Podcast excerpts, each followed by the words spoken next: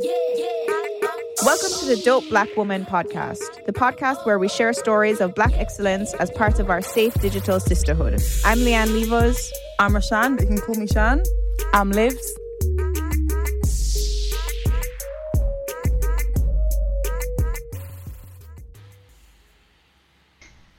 Hey everybody! Hey. How's it Hey. Going? You know, we're surviving. We're out here, we're surviving. What week are we in now? I don't even know. 55. Who knows, man? I think 10, maybe. Oh god, okay. It doesn't actually feel when people tell me how long it's been, it never feels as long as they say it is. Even though it feels long. I don't know if that makes sense. yeah, yeah, yeah. But um within the context of COVID and lockdown and anything and everything else, I'm sure everybody's spending a lot more time in closed uh, in close proximity to people that they're that they love, whether it's parents or siblings, really good friends, housemates, relationships. Um, and so you're spending a lot more time with people, and there's probably more likelihood that people are going to get involved in not altercations, but disagreements or fights. Maybe sometimes physical, I don't know. Um, but so this week we want to talk about how we're all navigating those relationships and how we navigate forgiveness generally. So it's really interesting that we're talking about this because I've been reading this book, which I think everybody should read, called The Forgiveness Project, um, that talks about how to forgive, if you should forgive, all this kind of stuff. And I'm really interested to hear. Do you guys find it easy to forgive people generally, or is it like a, or is it something that you find difficult to do? I think I'm someone who doesn't like conflict. And so I will say I forgive someone, but I might not necessarily in my heart. so But how how do you know? Because what if you've forgiven them but you haven't forgotten? Because I feel like not like you, you could forgive someone and then you still thinking about it. And it doesn't mean you haven't forgiven them. You just haven't forgot it. yeah, yeah. I but guess that's do you um, mean like that, or do you mean like you- you're just saying it but you actually d- haven't forgiven them? Well, I guess that's a good Um, point. What do you guys think is? What do you guys define as forgiveness? I think forgiveness is that you are able to make peace with this. Um, and it's not something that you feel like you said everything you need to say on the issue. And I feel like I don't always do that. Sometimes I'm like, oh, do you know what? It's not worth the beef or it's not worth the drama. Um, so I don't know. I don't think, I think that's different from forget, uh, don't forget. Um, cause it, it's not, ne- I don't know. Do you know what I mean? It's like you, you are. I feel like that's different though, because I feel like you're talking about closure. Because when you're saying like, if like you have an argument with your friend and you can't bother to deal with the argument, and and then you decide to move on, and then you don't get to. If you have an argument, with, let me start again. If you have an argument with your friend, and then you think like, you know what, it's been a long time, and let me just leave it. I can't bother to dive into it. You can still, you might have still forgiven them for that argument, but you might not have got off got off your chest certain things you wanted to get off. Do you get what I mean? But it's Uh, like that argument that you had, you didn't have proper closure on. I do, but then is that forgiveness? But I, I think you, I, I think it depends how you define it. So I can't say I'm going to forgive someone and then keep bringing whatever the issue was up, or the, the thing's to keep being on my head. Then I haven't forgiven them. Do you get what I mean? So I'm someone I find it really easy. that if someone does something wrong, to be like, okay, someone made a mistake. They're an adult. We can move on and let's just leave it at that. But then I also am someone who likes to have that closure where we talk things talk things through so we can gain an understanding on it because then it normally minimizes or um, reduces it happening again. Do you get what I mean? But for me, if I'm gonna forgive someone, I can't, or someone's gonna forgive me, they can't bring it back up. So if we had an argument, let's say two years ago, you can't today be bringing it up in this chat. Do you get what I mean? Like, well, Rashan, this, like, what, how, how? When you forgive someone, you put something to bed, to bed, like you bury it, like that. That is the end of it. And I feel like some, for some people, they can't forgive someone until they've had that closure, or they can't forgive someone until they've seen like change or some sort of reward. I guess it depends on what they're forgiving them for. So there's actually this really interesting quote, and I don't. I think the idea is that maybe we all find forgiveness in different ways, but there's this really interesting quote which I think kind of sums up what both Shan and Livs are saying, and it says to forgive, in my view, is the best form of self-interest. The process process of forgiving does not exclude hatred or anger. These emotions are all part of being human. When I speak of forgiveness, I speak of the ability to let go of the right to revenge and the right to let go of hoping that things will be any different from what they are. So I think for me, the way I've tried to navigate forgiveness moving forward in my own life is like, I know I've forgiven somebody when I accept things the way they are and I no longer wish that we could go back and change the past or Right. um, try and keep rehashing the past as if to get some sort of different outcome. And that doesn't necessarily mean that you make up with the person, like Shan said. It might mean that you both agree that actually you're parting ways and you'll never speak again. And that's just kind of, but that doesn't mean that you haven't let go of the situation, which I think is different from what Livs is saying, where sometimes you, I think what you're saying is that sometimes you feel like you want to say more, but you don't because you just don't want to go through the process of the arguments, right? Yeah, I think I've definitely got better as I've got older, but um, growing up, um, and even in the last few years, I was definitely someone who was more who found it easier to apologize, who found it easier to say, "Oh, I'm sorry," even if I felt You like I still had a point to make, or um, still feel like I had an argument to have, but just didn't want the conflict. And so Well, that's mature. I mean, it is mature, but it's also, um, it also can be very damaging because you end up being someone who, Who's like silencing yourself. yeah, um, Yeah, I, I guess- I guess it depends on the scenario. Because I Yeah. feel like with what you're saying, that's something that I I need to, with a particular person, practice. Do you get what I mean? Mm. So like, even if you know you're in the right, or if even if you know that person's wrong, just not saying something back. That's something that needs to be in practice. But then I think what you're what you're saying about it's interesting that you say that sometimes it's damaging because that's the reason why I struggle sometimes to do it because you do feel like you're being silenced. Do you get what I mean? And no one deserves to feel like that because because most of the time if you're being silent, it's because of like a barrier of communication between you and that person. Because I'm sure I'm sure you don't have that issue with everybody.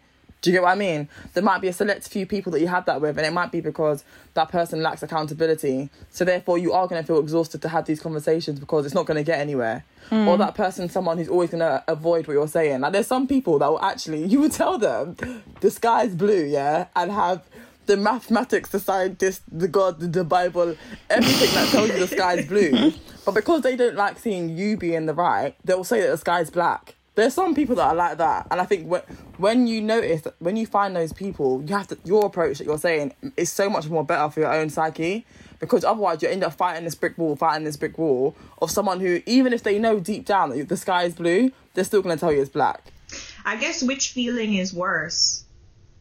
Um, I think with my experience, it's less been about um, individuals, but it's more been about. Um, I've been reading a lot recently about attachment styles, um, and in relationships, your attachment style. And I'm definitely an anxious. I definitely have an ad- ad- an anxious attachment style, and being someone who over apologizes is definitely um, kind of a key characteristics of anxious person because you always you kind of you're more likely to doubt yourself and you're more likely to um, what's the right words I'm thinking of but you get what I'm saying um, you're more Yeah. likely to want to be like oh I, I think I must be in the wrong in this situation and you're more likely to apologize and sometimes I've been in situations where the person's been like you know you don't need to actually apologize like you can acknowledge what's wrong here without saying I'm sorry. But I sometimes I feel such a need to apologize. Um, so I think that in turn can have a complicated relationship with forgiveness when you always feel like you're the one that's wrong, even when you're not. Mm-hmm. Sorry, just to go back, are there different forms of attachment styles? Do you know what? Like, can you explain a little bit what attachment styles are? Just Yeah, so an attachment style is um, basically how you approach relationships in general.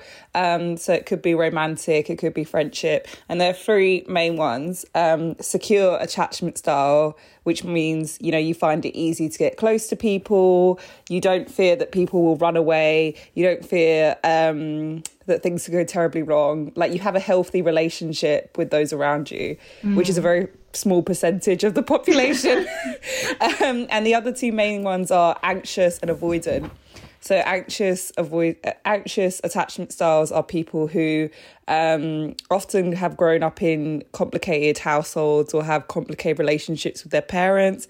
They may have not always seen um, affection growing up. They kind of yearn to be accepted. They they need um, reassurance, and then avoidant attachment styles are people who find it difficult to get close to others. They kind of think of themselves as a one man band, and they shouldn't rely on others. Um, and that um, they find it difficult to be vulnerable and emotionally available.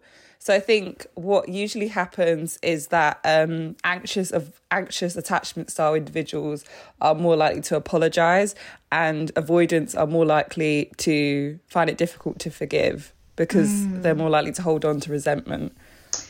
That's interesting. I think if I think about it in that context, I may be avoidant because I, as much as I preach and advocate people to forgive, I also find it extremely difficult to forgive. And more from the perspective of what Shan was saying, in the sense that I might still maintain a relationship with that person, but I'm never going to forget what they give, for what, what they did, sorry. And it will be hard for me to return to the same intensity of the relationship moving forward. Like I'll never be able to get as close to the person as um, as I was before.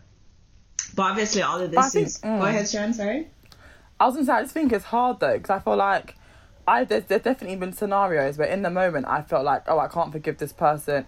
You know what? Actually, I wasn't gonna I wasn't even thinking of this, but I'll use my dad as an example. Yeah, and this is kind of deep, but let me land. Yeah.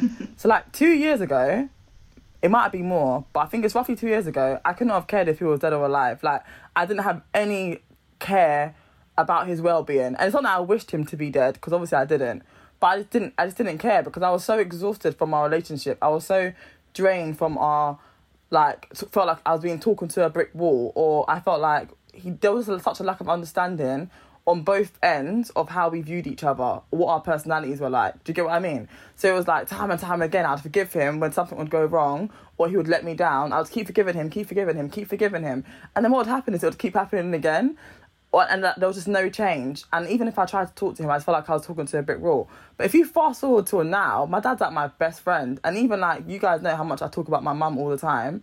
My dad's on par now with my mum in terms of how close I am to him. And I could have been at that time, I could have been what some people were advising me to do is basically just burn his bridge. Like, even my friends who have positive relationships with their dad, they're like, Rashan, he upsets you so much, just leave it. But because I just, I just saw, I just, I just wished and hoped for more, I'm able to get to where we are now. And I don't even know how we got to how we are now. Do you get what I, I mean? I was just going to ask like, you remember, how you got there.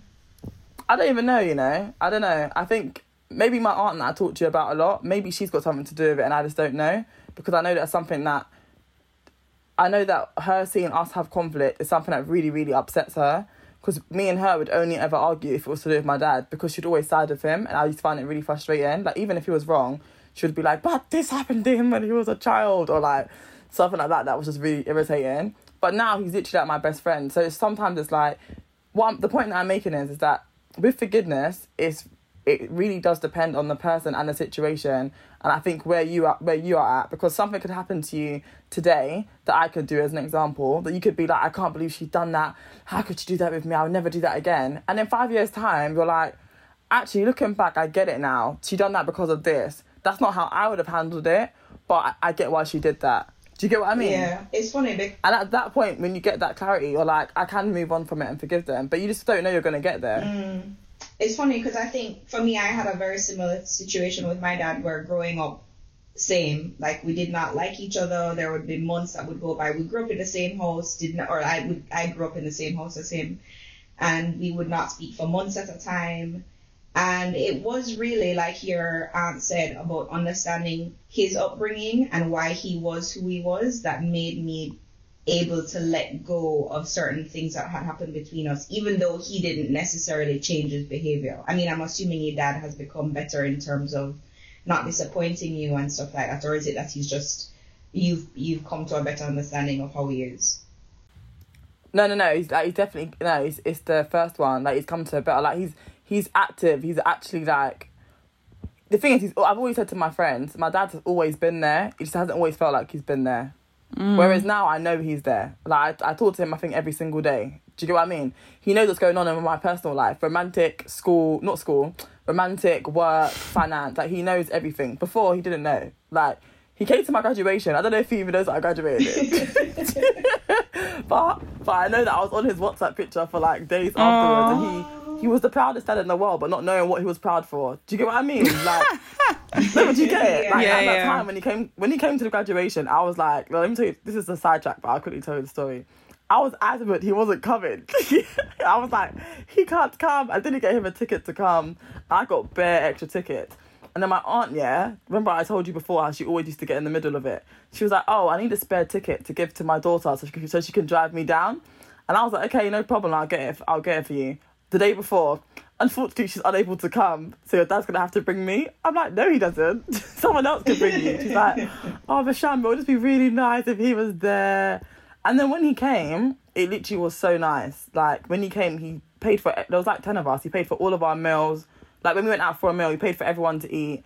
He paid for all the pictures to come. So all of my photos that I got, I got because of him, and I got loads of them. Do you get what I mean? So it ended up being a good time. But even though that happened, I still hadn't forgiven him for a lot of things then. But I just, but it's just interesting about this topic that that came into my head now because it's like there's a lot of things that before I didn't realize that, that I didn't realize until today that I've actually forgiven him for now. And you guys, I mean, how's that working out in terms of lockdown? Because obviously, I know you've been kind of going back and forth between houses, and how are your relationships, both Livs and Shan, with your parents? Because both of you are isolating with your parents, right?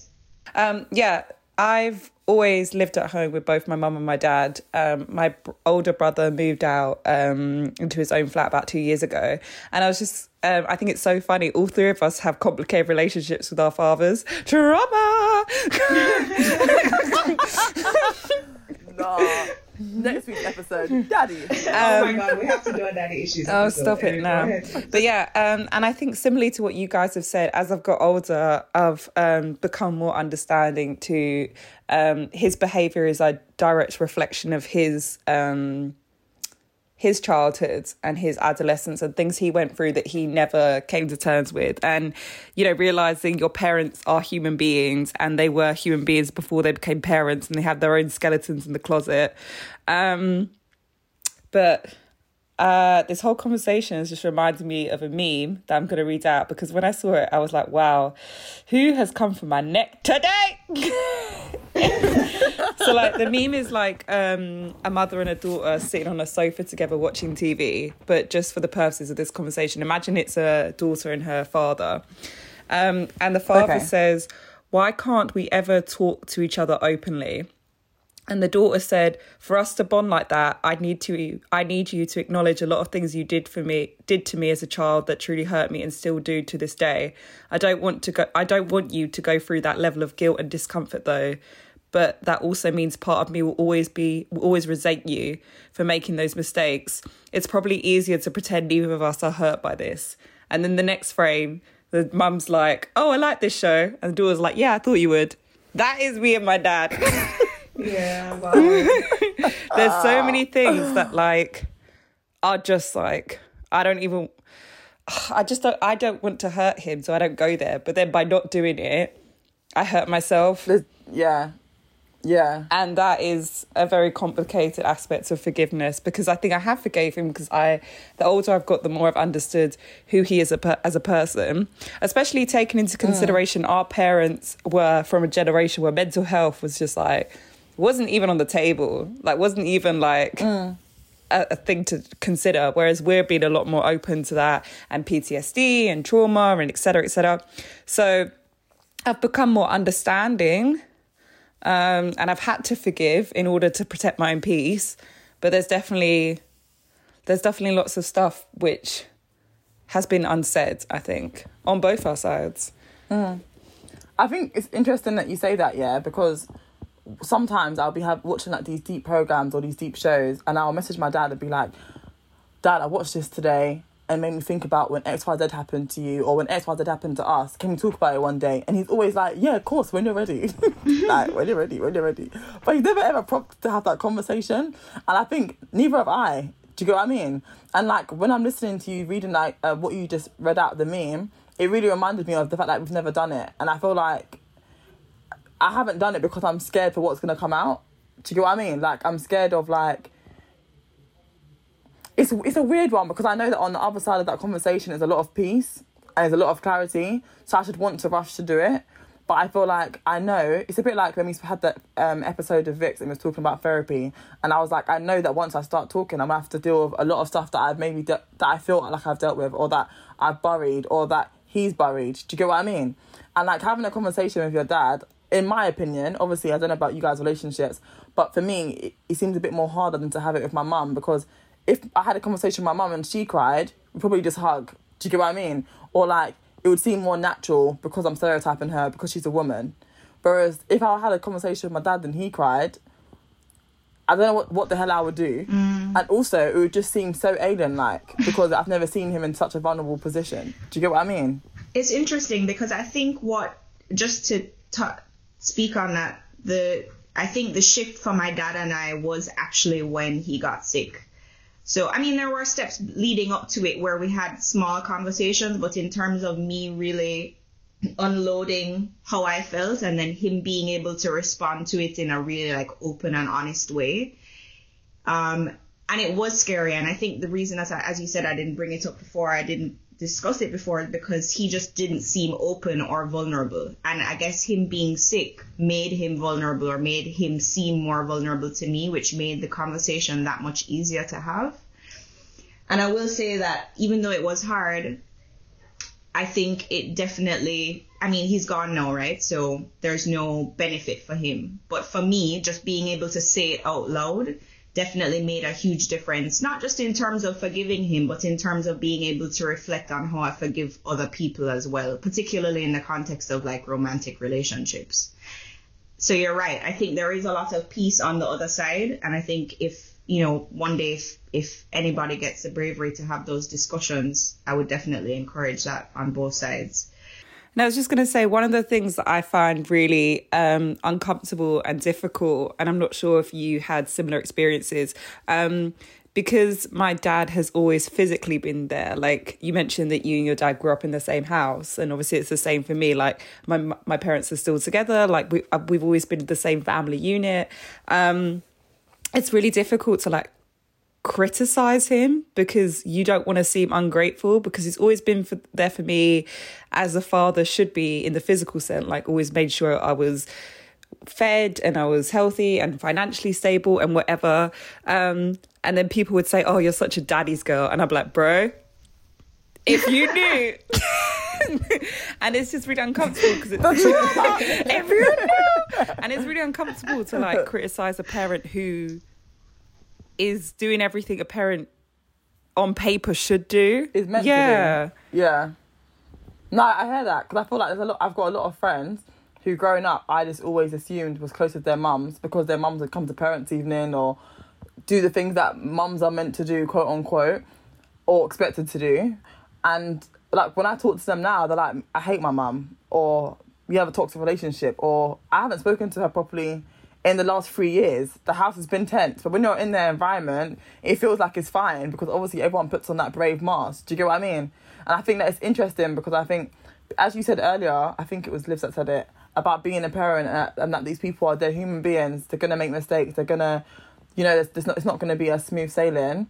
But I think there's so much responsibility that comes on them, and I think it, it gets easier. Or in my experience, it gets the more I get it's weird for me. I feel like as I go older, I clock bare things that were fucked, like when I was younger. but then I also clock bare things where I'm like, "Raw, you did that at this age." Do you know what I mean? Like, oh, I'm this age, and you had to endure all of that, or you experienced all of that, or like the contrary, where it's like, I can't explain it. What I'm trying to say, I lost my train of thought. But what I'm saying is, is that like sometimes I think you, you I feel like it's sometimes 50-50 of where you can see why the person act, is acting like that, but then because you have so much expectations on them as the father or the mum, you it's like hard to forgive them because it's like, but you're my dad. Yeah. Do you get what I mean? Yeah, I think Does that make sense? No, that made perfect sense. Um, I think it- just to respond to Liv's point about you know growing up with your dad, and yeah, on surface, my dad did do all of the things like your dad in terms of he was at my uh, sports days and he came to my recitals and he was just physically present. We had dinner together every night. We had a very like quintessential conservative family setting. But I think for me, um, the discussion was more important because the truth is that you're hurt. You know what I mean? And I think if you approach it as in the sense like you're not criticizing him. So for me, when I was actually ready to have that conversation, every conversation prior, I recognized that I was criticizing him and I was like shouting and screaming and being angry. Whereas when we actually sat down and had the conversation or the series of conversations where I came to a better understanding of who he was and I guess vice versa, it was more like, Dad, how come this happened? Or do you know that we all feel this way and we don't really know why we feel this way? Do you do you know that we feel this way? Like how do you feel about it? And it was more of an Mm. exchange rather than me just like offloading on him. Because it's really not So I guess- criticizing him, right? Because you love him and you think he's a good dad. But there are just things that are unsettled or unfinished that you want to get off your chest. This is the Dope Black Women podcast. So, I mean, having said that, um, how do you guys feel about forgive? How is forgiveness translated for you in your romantic relationships, past and present? Oh, Where do you want to start? The trauma or the I trauma? mean, so what is a situation that sticks out to you where you've forgiven someone? Um, and did you do it because you wanted to, or did you do it because you felt like you had to? I feel like I find it quite easy to forgive, you know? Like really, really easy to forgive. I feel like I'm very like empathetic where I always I think my issues I'm actually too forgiving. You are very forgiving. So like for every scenario that happens, I'll be like, this person might have done this because of that. So if someone if someone was like really rude, I'll be like, they're probably having a bad day. They might have other stuff going on in their personal life. Do you get what I mean? So like if I like if you send me a, te- a text message, mm, I'm going off track here. of What I was trying to say, you not talk. What did you say again? Um, just about like an example that sticks out to you of forgiveness in your romantic relationships. the one I have's a bit deep. Yeah, I need to go first. Let me try to think of a different so one. hilarious. But I agree with No, you, Shan. let me You are think a of a very different one. forgiving person. Um, I don't know if you're too forgiving. Obviously, that's for you to say, but you are a very forgiving person. I think for me, in terms of friendships and relationships, friendships is a hard one because I think um, I've never really, I can literally say that I've only fallen out with one of my friends. And it was in relation to a relationship that I was in. So I think it was more about the relationship rather than the friendship itself. But yeah, in terms of relationships, I it's funny. I when I started therapy, one of the things that I did was I went back to two of my most significant exes and I said to them, "What was the most difficult thing about dating me?" Like, because I was trying to navigate this last relationship that I was in and kind of where I went wrong or what I could have done differently. Um, and both of them said, "You are literally the most unforgiving person I've ever met." like, really? they were like, "You are very open." Like, because when I meet people, I give them faith. I, uh, what's the terminology? Uh, I The benefit of yeah, the I give them the benefit of the doubt. But once you cross that line, and I feel like I can't trust you anymore, it is so hard for me to get back to a place where I feel like we can move forward, and that's something that I need to work on.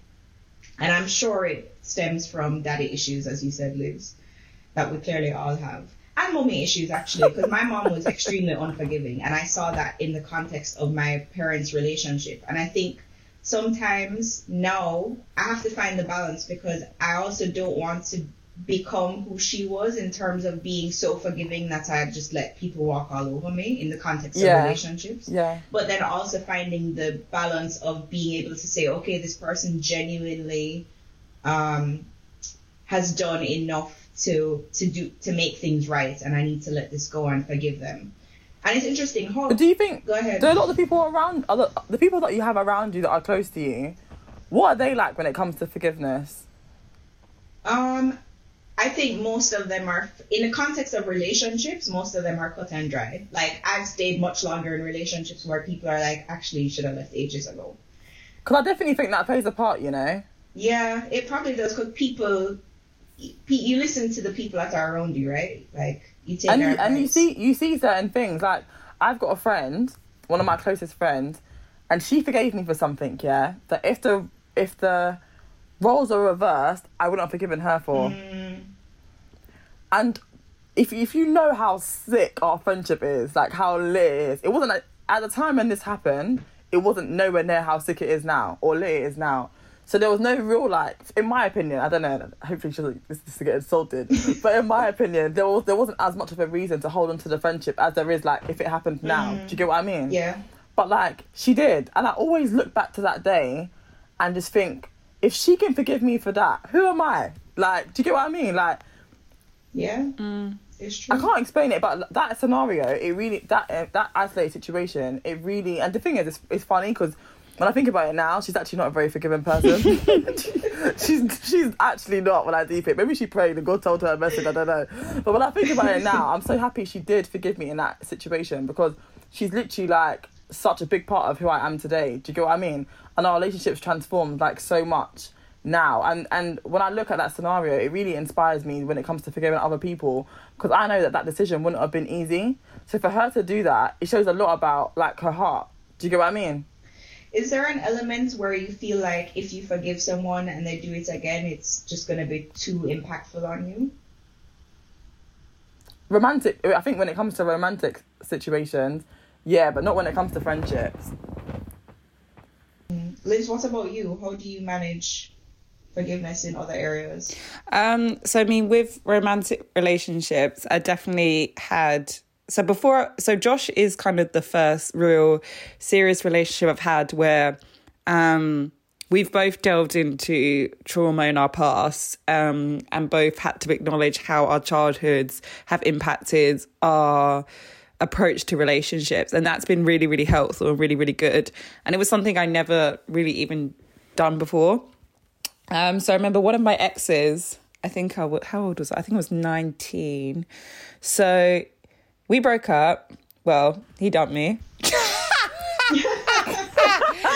Just being honest. Just being honest. But it, it's a joke because he cheated on me and then he broke up with me. Hello, hell. Oh, So asshole. that is a very big It's the biggest L of all time.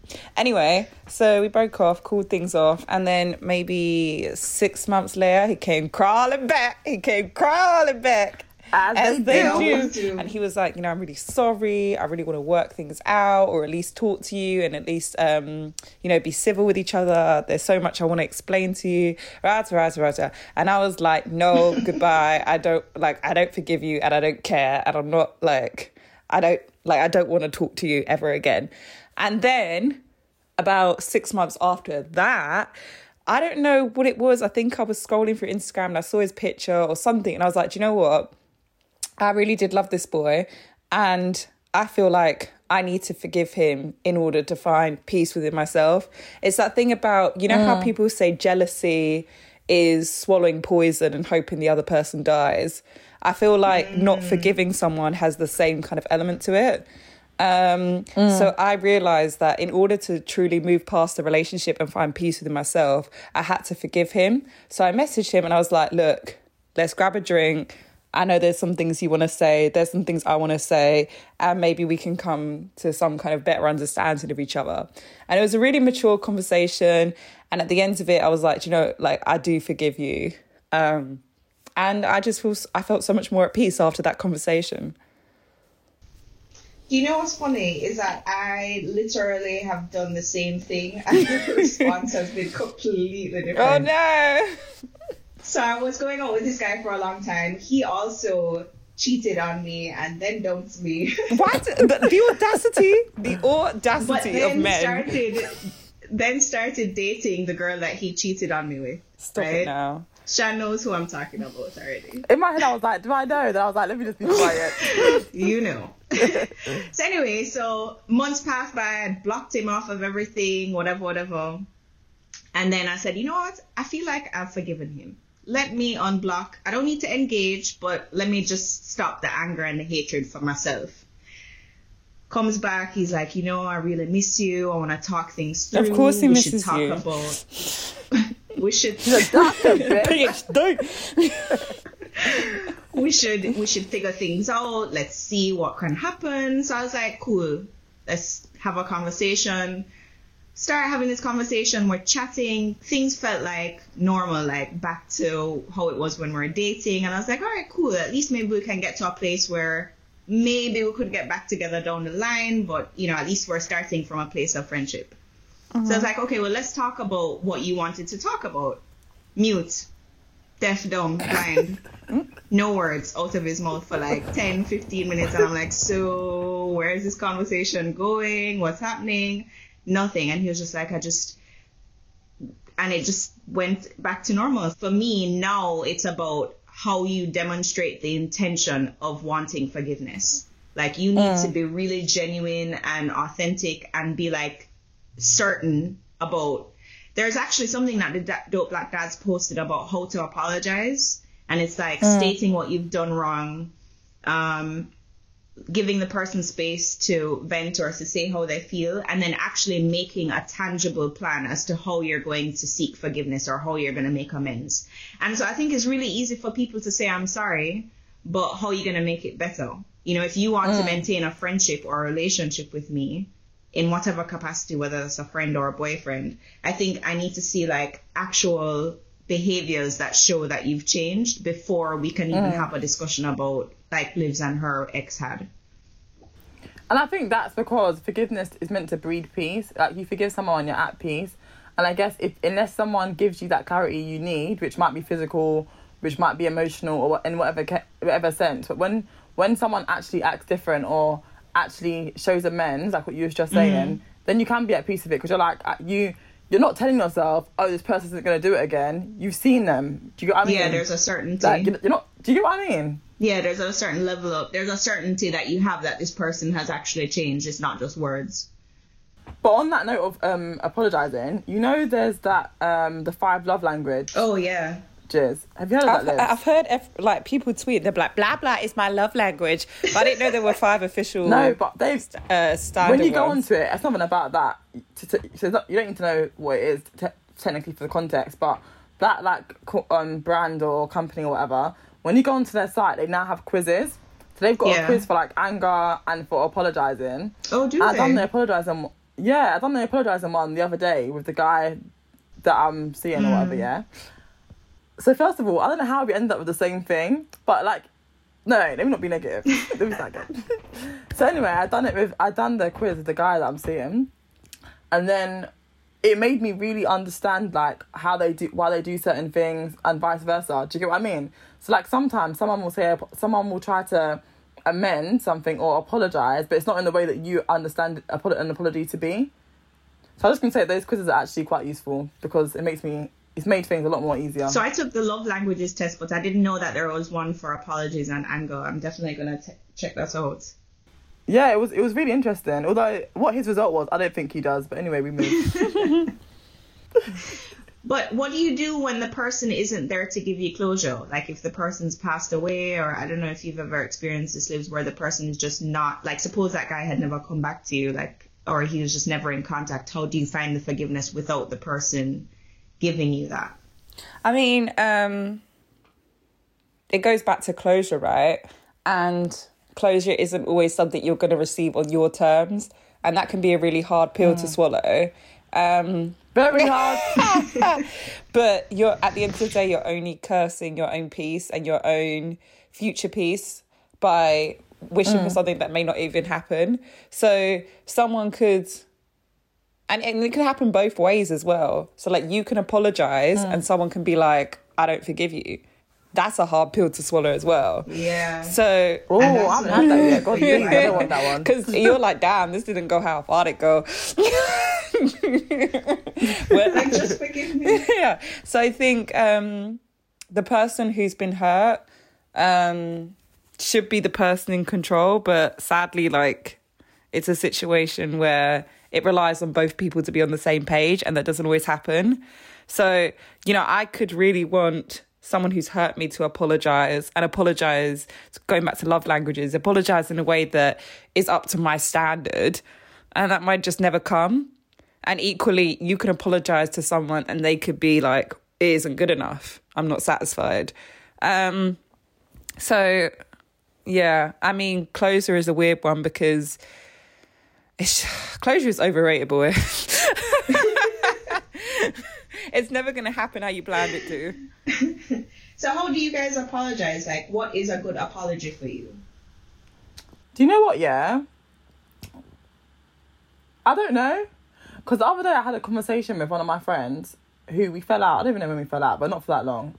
And what happened was it was like the situation with Liv that Livs spoke about. So she had sent me a, a message, and she was explaining like things that she thought that she felt like I had done wrong but she'd never communicated these to me over a long period of time. Do you get what I mean? And I really hate stuff like that. So when I read the message, I was like, I haven't got time for this. And then kind of just left it. But also, know, I could also tell from her message, she didn't really have time for it either. Do you get what I mean? And then. So do you think she was like, when, oh, uh, do you think in her head she's like, on. well, I apologize? Even if it was a really rough. No, no, no, but it wasn't even like that. This, this is at the stage of conflict. So, like, I've messaged her like normally, and then she's messaged me back, uh, like a bit confused why I'm being normal. Do you get what I mean? And then after some time, she sent me this paragraph explaining all these things that I had done wrong. But I'm saying like this is the, this is the issue with forgiveness is because because she had built it up this whole time rather than saying anything. By the time she got to that conversation, she wasn't even trying to hear my side. Do you get what I mean? She just wanted to let it out, and that was it. And then from my perspective, because you've held it in for the whole time, I didn't even have the energy because where I was at that time, I didn't have the energy to have that sort of conversation. Do you get what I mean? But then it was like time passed on, and it came to International Women's Day, uh, just gone in March, and on Snapchat it does this thing where it tells you like a year ago what you posted, and a year ago I must have posted something about her that was like proper like a lo- long message saying how lit she is basically, and it made it, it just made me think like, if something happened to her I would never forgive myself for not reaching out to trying to make peace, even though she already showed me she didn't want to have peace. Do you get what I mean? And then like I messaged her, um, I sent her a screenshot of the the Snapchat, and I was like, oh, um, I just want to say that everything's good on my side. Something like, I can't remember what I said, but something like I just want to say that everything's good on my side, and um, I'm thankful for all the times that you was there. And then she ended up calling me, and then from then we've just been back to normal. Do you get what I mean? And it's like no one had to say I'm sorry or I forgive you, but clearly we was forgiven. And then there was a time when we was talking on the phone, and I said to her like, "Do you want to have a conversation about what happened?" And she was like, "To be honest, I don't really think we need to, but if you want to, we can have it." And then we ended up having one, and it was just like the best thing ever because we had it in a space where we was both ready to have it in. We'd already forgiven each other, so it was just about understanding. So like when I messaged her, I, cause you know that when you type, yeah, like I type a lot, so things come up in this long paragraph. It says read more. when, you're, when, you're, when you're beefing your friends, yeah, or there's conflict that you see read more, you naturally get defensive when you're reading it. Doesn't matter who you are, you naturally your guards up. So I, I sent a message and I put another message and I said disclaimer. I sent her a voice note, I think, and I was like, just so you know, this was written in this tone. I'm on good vibes, good energy. but I just want this is not about me accusing you, just about me getting my point across. And in her response, before she started, she said the same thing just so you know, it's not me being defensive. I'm just um, responding to what you said. And was able to really come to an understanding that everything was just, uh, just over miscommunication. And was able to then even say, like, okay, moving forward, I, I need you to be more um, this and I need you to be more that. Do you get what I mean? And now I can hand on my heart say that situation will probably never arise again. But it, but it came from a t- like having to take time out for us to own, for us to forgive each other and then having a conversation with, like afterwards. I'm making sense. I got a really bad migraine this whole podcast, so everything I'm like, I'm making no, you sense. are, you are. no, you're making sense. Yeah, it's really interesting what you said, Shan. Actually, because for me, I think sometimes when we're in the mode of forgiveness or wanting to be forgiven or wanting a, an apology, it's all about time. Like, how quickly are they going to do it? And for me, sometimes urgency is a sign of forgiveness or intention. But actually, you're right, and I agree with you. Sometimes people just need time to let the anger go before they're able to have that conversation. And so that's actually really interesting. But um, and so maybe that's the biggest thing I've learned about forgiveness today, is that time heals most things, and if you give things enough time, you can find forgiveness. Um, any final thoughts, guys? What's the biggest thing you've learned about forgiveness, just in general, over the years? Um, I'd probably say that sometimes it's it's a selfish way to look at it, but you know I'm all about my own psyche, and my own mental health. But forgiveness is about your own peace of mind sometimes. So, but change the power dynamic. If if Rosie and, and Tim have an argument, and Rosie decides to forgive Oh, Tim, Rosie. it's not better for Tim. It's better for it's better for Rosie. Do you get what I mean? Because the peace of mind she has, the way her, her heart feels, the way her mental state feels, is so much better than her having this resentment and heart towards Tim. Do you get what Mm. I mean? I think a lot of people look at forgiveness as it's a benefit for the other Or person. that you're giving it's up. actually not. The, gr- yeah, or you're giving up, or you're weak, or that they're winning. It's not about winning. When when your psyche is good and you're in a good place, you're the real MVP. You are the real Ooh, winner. Do you get what I mean? And the Bible Go tells on, you yeah, that if he sins against you seven times in a day and comes back to you seven times, then you gotta say I repent and forgive him each time. Yeah? All right. My G, good on that. You don't know. Big up, Rosie. um, I guess that was um, the final thing that I would just add is um, just like uh, understand what your own terms are and what your own lines are, because you there may be things that you think, you know, I can never forgive this person for something, and that's okay as well. Like you don't always have to hmm. take the moral high ground and be the bigger person. Fuck being the bigger person sometimes. Like and sometimes, like if someone has really hurt you, you don't have to pretend that you're okay with it. You can be like, actually, no, I haven't hmm. forgiven you until either they prove that they really understand where you're coming from or maybe that moment never happens. And i think that trans for a lot of women that translates into relationships where they're like he's changed. He ain't changed. He ain't changed. He's just apologized again and he bought you flowers. We've been down this road before. So um yeah forgiveness definitely knowing what He it means on your your favourite terms. milkshake. All right, stop triggering me. Yeah, I hate empty gestures. Empty gestures are the worst. Like, don't buy me flowers when you cheated on me. How is that going to help? Tell me you're going to go to therapy. Tell me you're going to, you know, be more transparent in your behavior. Sending Something me my favorite snacks is not a way to demonstrate change. To act, they did. Yeah. Yeah, it has to be something personal and something that's specific to the to the problem at hand. Yeah, it can't just be like I, there's this meme of this guy wearing like a sign on his chest, and he's like, "I Yeah. cheated Is the one where they're in the wife, mall? and this is my punishment." That's that is so embarrassing for both of them I think so. Yeah, and she's proper smiling cheesing ear to ear And that, that's an example of where I'm saying like the forgiveness is about power in that sense. Do you get what I mean? yeah. I was like, that's more embarrassing because for she you clearly, than it is for clearly feels me. good It's like, yeah, you with that him and cheated. that's ridiculous top. It's ridiculous.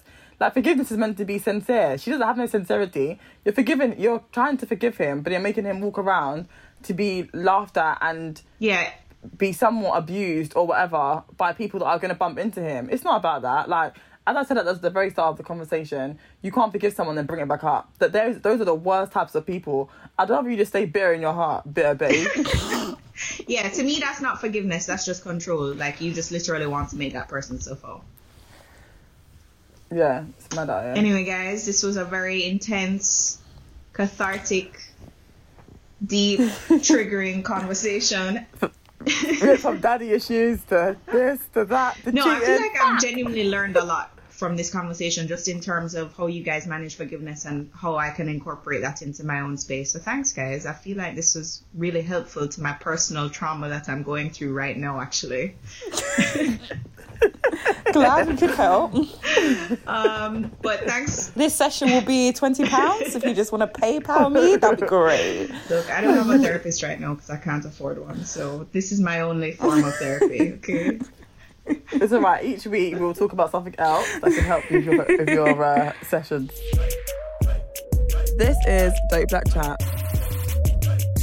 So this week on the Dope Black Chat, we're discussing something that's been coming up a lot on Twitter recently. Very much in the vein of cancel culture, we see that people have been pulling up old clips of America's Next Top Model with Tyra Banks and showing some really problematic behavior um, about the way she treated some of the women that came on the show, particularly around um, kind of physical appearance. So there's one girl, for instance, that is chastised because she has a gap tooth, which I personally take offense to. Um, and then there's stuff where she's like telling women to be more Afrocentric, but then simultaneously putting women in blackface, which is absolutely insane. So I don't know if you guys have seen this stuff that's been on Twitter.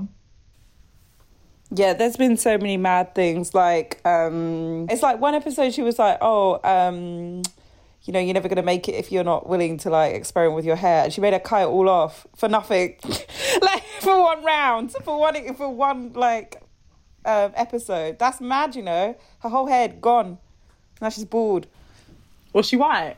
I can't remember she, what she was. Most of the women, oh, well, I was gonna say most of the women that get their hair cut on that show end up crying or leaving the show at some point in time. I feel like, but it's funny because Leanne, our producer, said this earlier. I remember watching this when I was growing up, and there is legit an episode where she makes white women model as African Americans or Polynesians or whatever and I was like, it didn't even register to me that that was blackface at the time. And I'm like, who, how old was I? What was I thinking? How was this allowed on national television and embraced?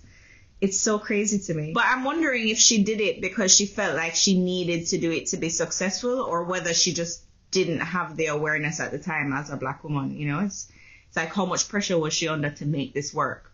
Um, I don't know. I suppose because there wasn't many black women on television, it's almost like she was given a free pass to do things that, looking back, were definitely problematic. But it's because she was one of so few faces that were recognizable um, to you know a woman like us that we were willing to overlook things she did that was problematic because some of the stuff was really really out there like, and she was such a drama queen as well, like a proper theatre kid. She was forever pretending to faint or that she had some kind of disease or condition. And like, she was just moving mad. Like, I remember there was one episode, yeah, obviously all the girls who get in they get an envelope and it has a picture of their face in it and it's like right you're through to the next challenge.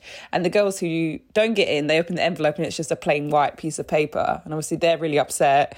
And then after all that trauma and after the girls who didn't get in have kind of acknowledged okay fine this is the end of the road for me she says just kidding.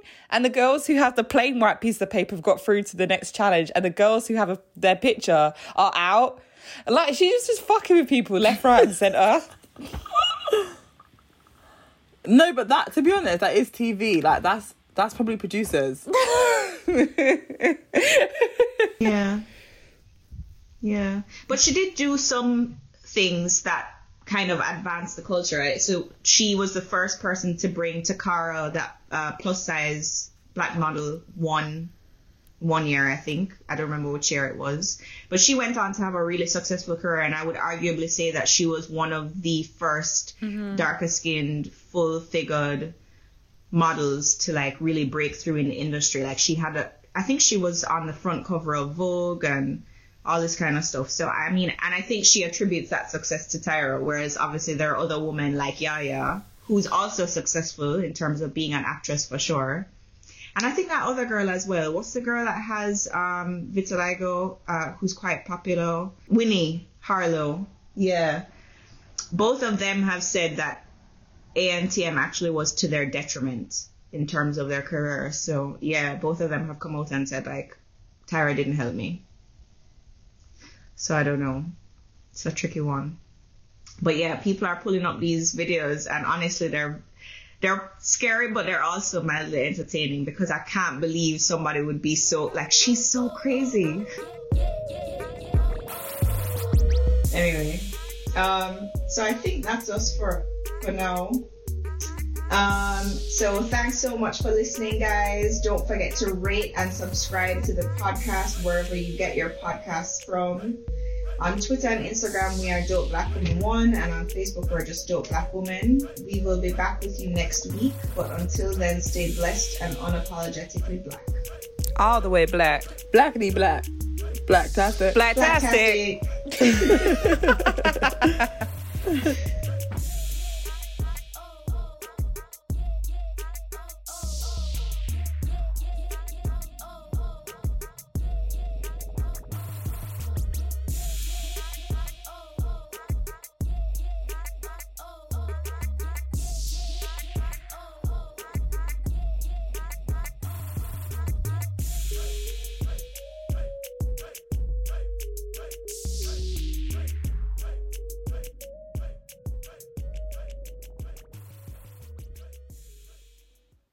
I kind of like that we don't say it in sync. I think it's quite cute. Like, obviously, we're over Zoom, um, and it kind of adds to it.